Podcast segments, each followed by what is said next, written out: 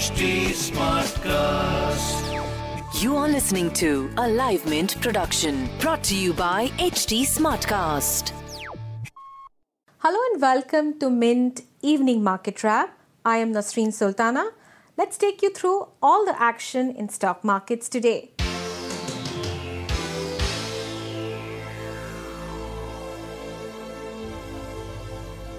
Indian stock markets ended higher on Friday, boosted by US Federal Reserve comments. The BSE Sensex ended at 39,467, adding 354 points or 0.90%. The 50 share index Nifty closed at 11,655, adding 96 points or 0.83%. The US Federal Reserve has shifted its inflation targeting policy with average inflation, which means that it will allow inflation to rise over 2%. Lower interest rate scenario bids well for emerging markets like India as far as the foreign liquidity goes.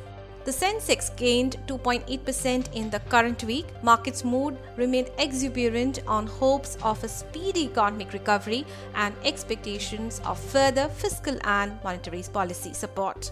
Strong FI flow led by high global liquidity and decline in the US dollar fueled the stock markets this week. Sectorally, banks followed by telecom, power and realty drove markets higher today. Auto and IT indices were down. Among stocks, IndusInd Bank, Axis Bank, ICICI Bank, Sun Pharma and State Bank of India were top gainers on the Sensex. Among laggards were Power Grid, Infosys, NTPC, Asian Paints, and HUL. Shares of Max India were relisted on the stock exchange at rupees 79.95 on Friday. The stock soon after hit 5% lower circuit at rupees 76 a piece. The relisting of New Max India follows Max healthcare stock market's debut last week. Private sector lender ICICI Bank on Friday announced that it has sold 6.44 million shares of ICICI securities through an open market sale. These shares represent a 2% of ICICI securities. The bank said it has received rupees 3.10 million from the transaction.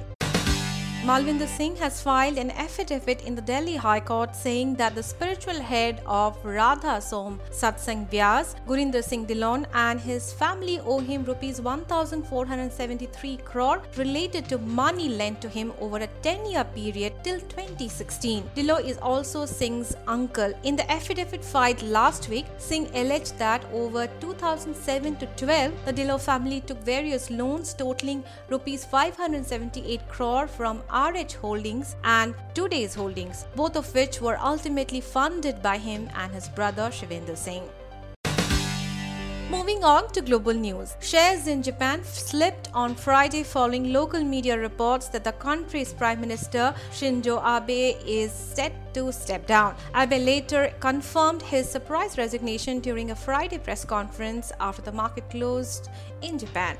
Shares in Japan's Nikkei closed 1.41% lower. Mainland Chinese stocks led gains among the region's major markets with the Shanghai Composite up 1.6%. In other asset class news, Indian rupee closed at 73.40, strengthening 0.57% against the US dollar. The US dollar index was at 93.09.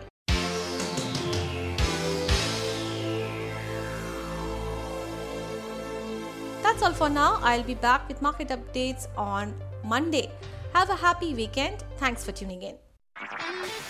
This was a Live Mint production brought to you by HT Smartcast. HT Smartcast.